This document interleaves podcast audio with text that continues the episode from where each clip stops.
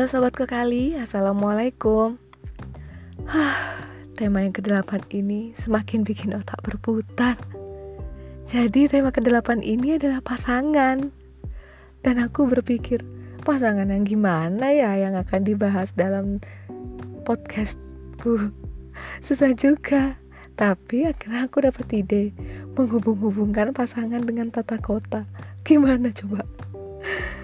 Oke, yang aku bahas kali ini itu adalah profesi perencana kota.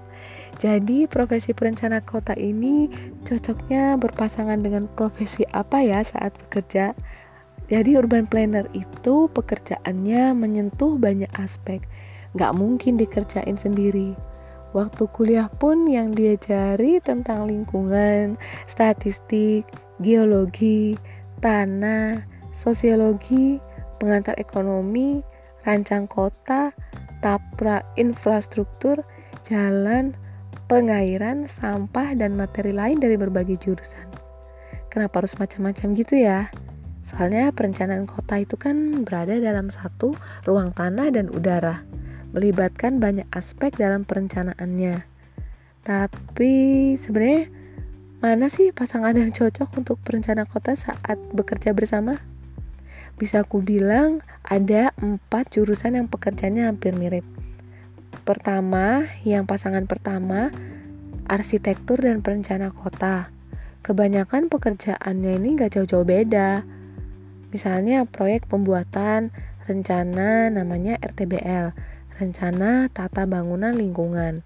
Jadi urban planner ini merencanakan kawasannya yang lebih makro, Nanti detail perencanaannya seperti desain koridor jalan, desain fasilitas umum, itu didesain sama arsitek, dirancang sama arsitek. Pasangan urban planner dan arsitek ini harus saling berkoordinasi. Yang kedua, teknik sipil dan perencana kota. Nah, karena hampir setiap dokumen perencanaan kota itu ada perencanaan kawasan disertai dengan infrastruktur seperti jalan dan jembatan, jadinya pasangan profesi ini dituntut juga harus saling berkoordinasi. Dan pasangan ketiga adalah teknik pengairan dan perencana kota. Mungkin banyak yang masih asing ya sama pengairan ini apa. Sebenarnya jurusan ini dulunya gabung sama sipil, tapi dipisah karena biar lebih fokus aja dengan sesuatu yang berhubungan dengan infrastruktur pengairan seperti bendungan. Nah, yang pasangan keempat ini adalah geografi dan perencana kota. Ruang, ruang, ruang. Pemilihan lokasi yang digambarkan melalui peta. Itu geografi banget sebenarnya, tapi juga bisa masuk dalam lingkup perencana kota. Jadi, perencana kota itu multi pasangan ya. Eh, maksudnya multidisiplin bukan berat poligami lo ya.